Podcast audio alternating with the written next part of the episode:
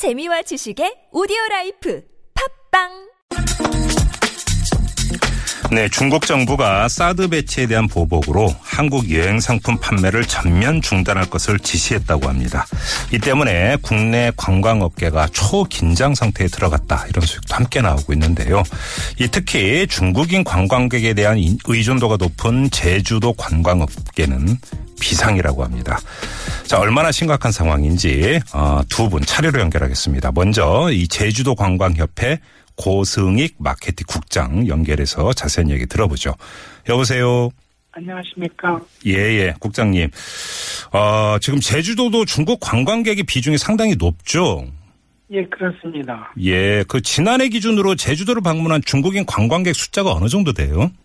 예, 작년에 그 우리 제주도를 찾은 외국인 관광객이 360만 3,021명이고요. 360만, 어, 예. 예, 이 중에 이제 306만 1,522명이 예, 중국인 관광객으로 나타나서 어, 그 제주도를 찾아오는 이제 외국인 관광객 중에서 중국인 관광객의 비중이 약 84.9%. 어이구. 쉽게 말씀드리면은 100명의 외국인 중에서 약 한 85명이 그러니까요. 중국인 관광객입니다. 예, 거의 절대적인 비중이라고 봐야 되는데, 자, 그건 지난해 상황이고, 지금은 상황이 어떻습니까? 예, 지금도 저희들이 그 2월까지 통계를 보게 되면은 뭐 이 비율이 유지가 되고 있습니다. 예, 그래요. 그 사실은 이제 그 며칠 전부터 중국에서 사드 보복과 관련해서 여러 가지 조치가 나오고 있다는 소식이 전해지고 있는데 그럼 아직까지는 제주도 관광 쪽으로는 아직은 여파가 오지는 않은 겁니까? 예, 아직은 뭐 여파는 안 왔지만은 저희들이 그 상하이라든지 저장성 또는 이제 칭다오, 중칭, 뭐 광저우 등에 이제 저희들이 이제 뭐 사무소가 나가 있고 또 예. 저희 직원들이 또 그쪽에 가 있습니다. 예. 가 있는데 이제 상황을 보니까 이제 상하이 같은 경우는 이제 제주도 여행 상품을 이제 구매했다가 이제 취소하는 사례가 나타나고 있고요. 아하.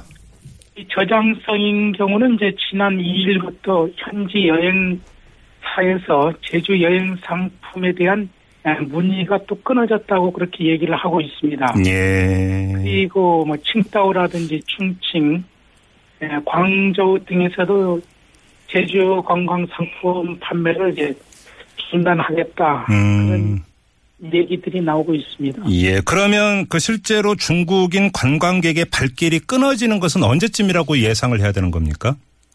저희들이 예상하는 것은 이제 뭐 중국 당국에서 기존에 이제 예, 판매한 상품에 대해서 한 3월 한 중순까지 뭐 정리를 하라고 하는 것 같습니다. 그래서 예. 아무래도 영향이 나타나는 것이 한 3월 22, 20일 이후에는 예. 영향이 좀 크게 나타날 것 같습니다. 그래요. 근데 지금 그 직원분들이 중국 현지에서 또 이제 뭐 출장소 이런 데서 이제 일도 하신다고 하니까 예, 그렇습니다. 이 현지 분위기 뭐 여행 취소되는 거 말고라도요. 뭐 여론이라든 이런 분위기도 좀 체감을 할 것 같은데 어떻다고 해요? 그래서 그 중국은 우리나라하고는 좀 틀린 것 같습니다. 뭐 예. 아시다시피 중국은 이제 사회주의 국가가 아닙니까? 네. 이렇게 하다 보니까 뭐 국가의 정책에 국민들이 상당히 좀 민감한 반응을 하는 것 같습니다. 네. 그 우리 제주도에 있는 이제 에, 관련 마케터라고 할수 있죠. 그래서 홍보를 갔는데 중국에 이제 현지 여행사를 방문하니까 뭐 어떻게 여기 왔느냐. 그런 식으로 해서 상당히 좀 뭐라고 그랬습니까? 전에는 상당히 좀 친절하게 맞아줬는데 예. 이전 박대 비슷한 그런 그 대우를 하는 그런 음. 양이 저 나타나는 것으로 저희들은 좀 파악을 아. 하고 있습니다. 그러면 지금 중국 현지에서의 이 관광 마케팅 작업 같은 경우는 그뭐 지금 속속 중단되고 있는 상황이다. 이렇게 봐도 되는 거예요, 국장님? 마케팅은 저희들이 뭐 중단하는 것은 아니고요. 예. 우리 제주도인 경우는 뭐 중국에 이제 그 한국관광공사 사무소가 있는데 거기를 중심으로 해서 우리 제주도에 이제 직원들이 현재 나가 있습니다. 예, 예. 물론 뭐 저희 제주 특별자치도 이제 관광협회에서도 그쪽에 자주 이제 출장을 가서 홍보를 하고 있고요. 네. 뭐 아직까지 한 그 중국인 관광객을 유치하기 위한 홍보 활동은 계속적으로 진행을 하고 있습니다. 그래요. 아무튼 이러면 지금 제주 경제에 미치는 타격이 클 것 같은데 이게 뭐 거의 그 전 분야에 걸쳐서 타격이 있을 수밖에 없다 이렇게 봐야 되는 거죠. 예, 그렇습니다. 예. 혹시 이게 어느 정도의 타격이 될지 이게 뭐 그 얼추 계산이 되는 겁니까? 저희들은 뭐 이게 당해보지 않은 거기 때문에요. 예. 다른 나라의 그 사례를 제가 좀 말씀을 드리겠습니다. 예, 예. 그 대만인 경우 이제 중국하고 이제 관계가 나빠지면서 예, 중국에서 이제 대만에 대한 중국 여행객의 여행 제한 조치를 했던 적이 있습니다. 아, 예, 예. 조치를 했을 때 초반에 한 50%의 그 중국인 관광객이 감소를 했고요. 네. 연간으로 봤을 때 약 한 30%가 감소한 걸로 나타나고 있습니다. 아하. 근데 뭐 좀 이렇게 봤을 때 뭐 우리나라인 경우는 대만하고 이제 중국 관계보다도 좀좀 더 심각할 걸로 봐서요. 예. 이거보다 더 감소율이 높을 것이 어휴. 아닌가 저희들은 그렇게 생각을 하고 있습니다. 지금 잠깐 머릿속으로 계산해봐도 300만 명의 중국인 관광객이 제주도를 다녀갔는데 지난해에 예, 그렇습니다. 50%는 150만 명이 안 온다는 얘기잖아요. 그래서 예, 뭐- 그뭐 대만의 대만의 경우를 보면 예. 그렇다고 할 수 있습니다. 그래서 간 사람이 제주도에서 쓰는 돈 계산하면 이거 어마어마한 타격 아닙니까? 그렇습니다. 어허 참. 오늘 그 제주도하고 관광협회 그리고 관광공사가 대책회를 열었다고 들었는데요. 뭐 좀 그러니까 예, 예. 대책 나온 게 있어요. 그래서 그 중국인 경우는 이제 단체 관광을 중심으로 해서 뭐 우리나라 방문이라든지 또는 이제 제주도에 가는 것을 막겠다고 하고 있기 때문에요. 예. 우리 제주도에서는 이제 교민이라든지 또는 이제 유학생 음. 또 이 관광협회인 경우는 이제 중국의 교류 단체가 상당히 많습니다. 예. 이런 이제 교류 단체를 활용한 예, 틈새 시장 전략이 좀 필요하다는 그런 의견이 나왔고요. 예. 그다음 우리가 그 2013년까지는 일본인 관광객들이 상당히 많이 찾아왔었습니다. 네. 근데 이제 2014년부터 이제 급격히 감소가 되고 있는데 이런 이제 일본인 관광객을 다시 이제 회복을 시켜서 음흠. 뭐 2013년 이전으로 이제 돌리는 그런 노력이라든지 네. 예. 또는 그 우리 제주도인 경우는 이제 작년부터 에, 제주 관광이 이제 질적 성장을 추구하면서 뭐 동남아라든 동남아에 있는 싱가폴, 말레이시아, 베트남 또는 이제 더 나아가서 그 중앙아시아라든지 러시아의 뭐 블라디보스토크 또는 이제 하바롭스크 등의 그 시장을 다변화하는 그런 음. 노력들을 작년부터 해오고 있습니다. 그래서 예. 그 중국인 관광객이 이제 빠져 나가는 만큼 다는 못하겠습니다만은 음. 시장을 그 다변하는 그런 노력들이 이제 필요할 것으로 제안이 됐고요. 예. 또 하나는 그 저희들이 그 서울, 광주, 부산에 현지 제주관광 홍보 사무소를 운영을 하고 있습니다. 네네. 그래서 에, 중국인 관광객이 이제 많이 빠져나갔을 때는 또 이제 내국인 관광객이 좀 필요해줘야 되지 않습니까? 음. 그래서 이제 뭐 골프라든지 등산, 뭐 트레킹, 뭐 네. 수학여행, 그리고 뭐 축제 관련 상품이라든지 해서 음. 이 내국인 관광객 유치에도 좀 박차를 가할 것으로 그렇게 에, 계획을 세우고 있습니다. 예, 지금 말씀을 듣다 보니까 느낌이 이 중국의 여행 상품 판매 중단 지시가 금방 이게 다시 원위치로 돌아가서 정상화될 것은 별로 그렇게 크게 기대를 안 하는 듯한 느낌이 드는데 맞습니까, 국장님? 그래서 그 아까 저는 그 대만과 중국 관계를 얘기했습니다만은 일본인 경우도 그 생각후 열도를 무기화했을 때 중국인 관광객들이 1년 동안 그 일본에 여행을 안 갔더라고요. 1년 동안 예. 예, 예. 음. 그래서 우리 우리나라 네. 제주도 뭐 포함이 됩니다. 우리나라인 경우도 그 정도 기간 동안 이런 게 그 뭐 그 사드 문제가 해결이 안 됐을 때는 네네. 1년 정도는 좀 음. 영향을 미칠 것이 아닌가 아. 그렇게 생각을 하고 있습니다. 알겠습니다. 자, 이제 마무리를 해야 될 텐데요. 걱정이 많으시겠어요, 국장님. 예, 그렇습니다. 예, 예, 알겠습니다. 자, 말씀 잘 들었어요. 고맙습니다. 네, 고맙습니다. 네, 지금까지 제주도 관광협회 고승익 마케팅 국장이었고요. 자, 이번에는 중국 현지로 가보겠습니다. 여러분들에게도 아주 익숙한 분이죠. 중국 동아대학교 우수근 교수 전화 연결합니다. 여보세요. 네, 여보세요. 우수근입니다. 예, 안녕하세요. 교수님 오랜만입니다. 일단 이전부터 확인하겠습니다. 지금 중국 국가 여유국이 한국 여행 상품 판매를 중단하라고 지시를 했다는 보도가 있었는데 또 공식적인 건 아니다라는 이야기도 나오고 있고요. 사실이 어떤 겁니까? 당연하죠. 중국이 공식적으로 그와 같은 것을 했다라고 밝힐 리가 만마죠. 네. 하지만 분명히 그렇게 했을 것입니다. 이것은 사드에 대한 보복 조치가 음. 명확하고요. 네. 하지만 뭐 WTO라든가 한중 FTA라든가 국제사회를 의식해서 네. 공식적으로는 우리는 그런 것 없다. 하지만 음. 내부적으로는 알아서 하부단체에서 스스로 하게끔 네. 다 지시를 내린 것이죠. 예, 지금 뭐 제주도 관광협회도 인터뷰를 했는데 그 협회의 어떤 중국 출장소 쪽에서 는 이미 그런 기운이 다 전달이 되고 있다는 소식이었고요. 그런데 이 중국 정부가 특정 국가에 대한 관광 판매를 전면 금지하는 조치가 이번이 처음이 아니라면서요. 그렇습니다. 그 이미 그 생각구 열도 때아오이따오 그 국유화 일본이 국유화했을 때 1912년 예. 그 정도에도 일본에 대해서 1년 정도 동안 그 전면적인 관광 금지 조치를 내린 바가 있고 예. 그다음에 작년에 대만의 차이잉원 총통이 취임했을 때 네. 차이잉원 총통이 뭐 대만 독립을 강력하게 주장했기 때문에 네. 그거에 대한 보복 조치로서 뭐 대만에 대한 관광도 중단한 선례가 이미 있습니다. 그래요. 지금 저희가 이제 교수님 연결하기 직전에 제주도 관광협회 이제 고승익 국장하고 인터뷰를 했는데 지금 이 상해에서도 여행 취소가 잇따르고 있다 이렇게 이제 전해 주셨거든요. 혹시 체감을 하세요? 교수님 뭐 그런 얘기 들으신 거 있으세요? 음, 그것뿐만이 아니라 그 예. 상하이나라든가 북경 같은데 그 한국인들이 많이 몰려 사는 곳에 네.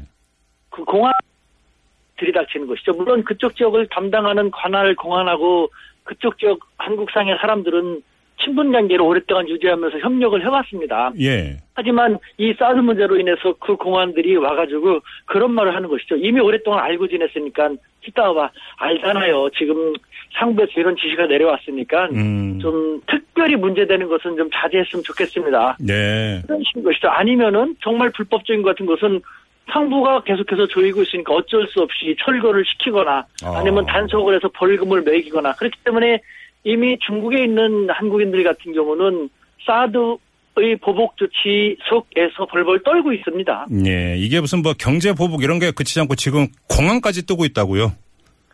그렇습니다. 그 이미 그 중국에 있는 한인들 같은 경우는 예. 우리 사회에서는 중국이 대국답지 못하다, 치졸하다라는 얘기를 하는데 음. 저는 참 안타까운 것이 우리가 너무 순진합니다. 중국에 대해서 어떠한 비난을 하더라도 예. 중국은 니네들이 아무리 뭐라고 하더라도 우리는 이렇게 한다. 라면서 더욱 더 의식으로 볼 때는 치졸한 보복 조치를 취할 음. 수 있을 것이거든요. 네. 그래서 당하는 것은 중국이 아니라 우리입니다. 그렇기 때문에 우리 정부처럼 뭐 외교통 외교부는 예의주시하고 있다. WTO에 제소할 생각이다. 그렇게 한들 음. 예의주시해서 중국이 위반한 행동을 나타나 갖고 조치를 취하려고 한들 우리가 취할 수 있는 것은 사실 아무것도 없습니다. 예. 일전에 예. 예. 일전에 교수님께서 뭐 그러니까 우리의 식당이라든지 뭐 화장품 가게라든지 이런 그 이제 조그만 소상공인들이 많이 중국에 진출했다고 말씀해 주신 적이 있잖아요. 그런데 네. 지금 중국 공안이 뜬다라는 것은 만약에 이런 분들이 조금이라도 중국 법규를 어기면 바로 단속 들어가면서 압박한다 이런 얘기잖아요, 결국은.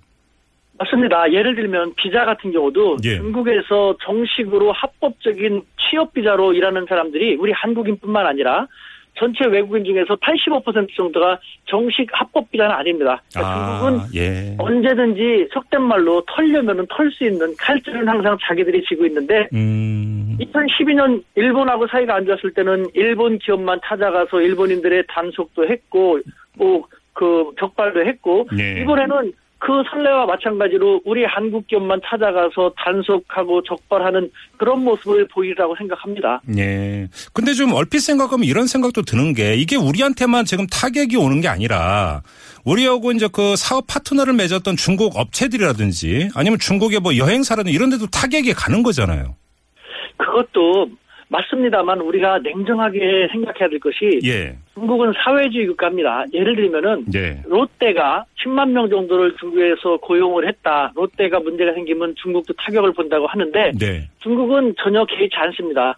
왜냐하면은 자 중국이 규모가 천이라고 한다면 우리가 규모가 100이라고 한다면은 100 중에 10 정도가 우리는 100 중에 50 정도가 타격을 입습니다. 예. 중국은 천 중에 10 정도가 타격을 입는 거거든요. 네. 더군다나 일반 민간인 같은 경우는 다른 문제도 아니고 중국 정부가 핵심 이익이라고 가장 중요시하는 국가 안보와 관련된 것이라고 대대적으로 매스컴을 통해서 홍보하면서 따르지 않으면 안 되게끔 하고 있기 때문에 예. 중국의 입장에서는 우리가 타격받는 것하고는 비교할 수 없을 정도로 가볍게 지나갈 수 있는 것이죠. 거의 개의치 않는 그런 수준인 것이죠. 신경도 안 쓴다 이런 말씀이시네요. 한마디로. 예. 네, 그렇습니다. 뭐 저희도 여러 차례 전해드렸습니다만 이게 근데 뭐 경제 보복 이런 데 국한되는 게 아니라 뭐 중국인들의 시위라든지 인터넷에서의 어떤 뭐 댓글 공격이라든지 이런 것도 뭐 지금 상당하다면서요.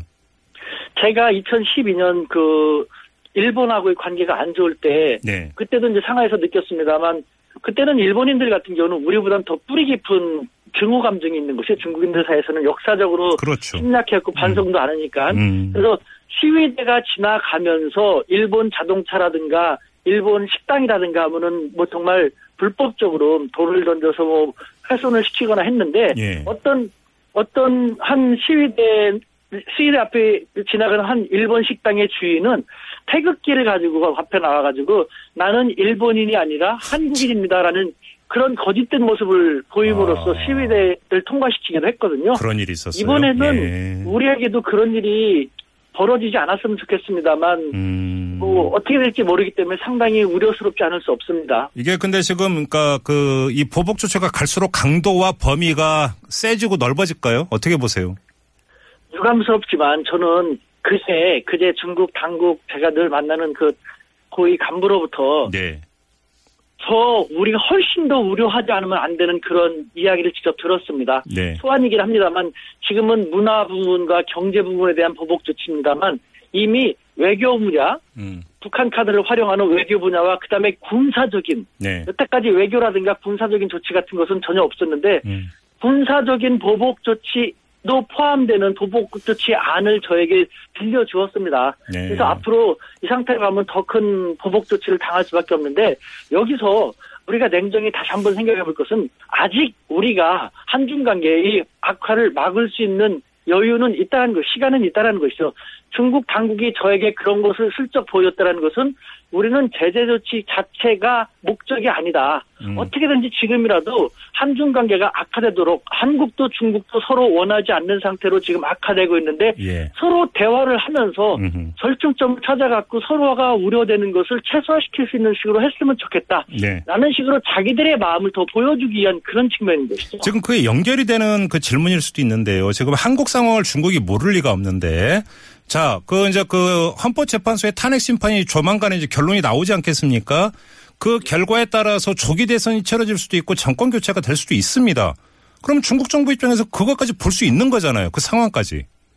맞습니다. 하지만 지금 중국의 입장에서는 그 미국이라는 나라를 더 의식하지 않으면 안 되기 때문에 네. 뭐 중국의 입장에서 어떻게 생각하면은 이 사람들하고 대화하다 보면은 고육주책일 수도 있다라는 그런 생각이 들지 않지 들기도 합니다만 네. 예를 들면은 이번에 우리가 좀 어떻게 생각하면 잘못 걸려들었다라는 식으로도 적- 적합한 표현일지 모릅니다만 떠오르는 표현이 그것입니다. 무슨 말이냐면은 그 중국 사람들이 생각하기에 사드라는 것은 한국의 국가안보하고는 전혀 관계없는 즉 한국의 국가안보 실익과는 전혀 관계없이 미국을 위해서 한국이 희생당하는 네. 그런 것이라고 생각을 합니다. 네. 그런데 요번에 사드를 배치하게 되면 군사적인 조치로서 중국의 최첨단 무기도 그 성주를 비롯한 한국의 군사 기기를 타겟으로 한 최첨단 무기를 전적 배치하려는 것을 저한테 들려주었습니다. 네. 그렇게 되면은 한국은 그 중국군의 최첨단 무기에 대처하기 위한 또 최첨단 무기를 미국에서 받아오고 미국에서 구입할 수밖에 없고 예. 중국은 그에 대해서 또 대비해야 하기 때문에 또 다른 배치해야 되고 음, 음. 이런 식으로 한국은 미국과 양, 중국 양국의 무기 최첨단 무기 전시장처럼 돼서 예. 역사는 반복되지 않습니까? 네. 과거 러일 전쟁이라든가 청일 전쟁 우리와 관계 없었습니다만 우리가 전장터였거든요. 네. 지금 미국과 중국이 이와 같이 무기를 우리 땅에 계속 갖다 놓음으로써 중국 땅에서 싸우겠습니까? 미국 땅에서 싸웠습니까? 음. 결국은 희생당하는 것은 우리거든요. 네. 그러니까 중국의 입장에서라면은 미국을 겨냥하지만 한국 너희가 미국의 국익만 충실하게 생각을 하고 우리의 국가안보에 저해하는 행동을 했기 때문에 음. 너희들도 시범 케이스로 확실히 중국의 입장에서 선제적인 조치를 강하게 취하지 않으면은 나중에 대만이라든가 필리핀이라든가 일본이라든가 다른 나라에서 또 미국과 동조해서 중국의 국가익을 저해하는 무기를 배치할 수 있다라는 생각을 하고 있, 아, 는 것이죠. 예. 그래서 더욱 강하게 응징하는 아. 시범 케이스에 걸렸다라는 그런 표현도 그래서 나오게 될 수 있다고 생각이 됩니다. 그러니까 이제 뭐 예를 들어서 미국 같은 경우가 이제 동남아 국가하고 연합을 형성을 하면서 이제 중국의 그 대양 진출 봉쇄 라인을 구축한다 이런 얘기가 많이 있었는데 이러다 보면 또 동남아까지 이게 갈 수가 있으니까 이번에 시범 케이스로 사드에 대해서 확실하게 징을 박는다 이런 뜻이네요. 지금 교수님 분석은. 네, 그렇습니다. 그렇기 때문에도 더 강하게 네. 처음부터 예봉을 확실히 꺾는다라는 중국의 입장에서는 네. 그렇기 때문에 더, 강하, 더 강하게 선제 조치를 취하고 있는 음. 그런 측면도 있다고 생각이 됩니다. 근데 지금 국내 언론에 전해지기로는 중, 그러니까 중국에서는 사드 부지에 대한 외과적 타격 주장까지 나왔다고 하는데 이런 주장의 현실 가능성은 어떻게 보세요?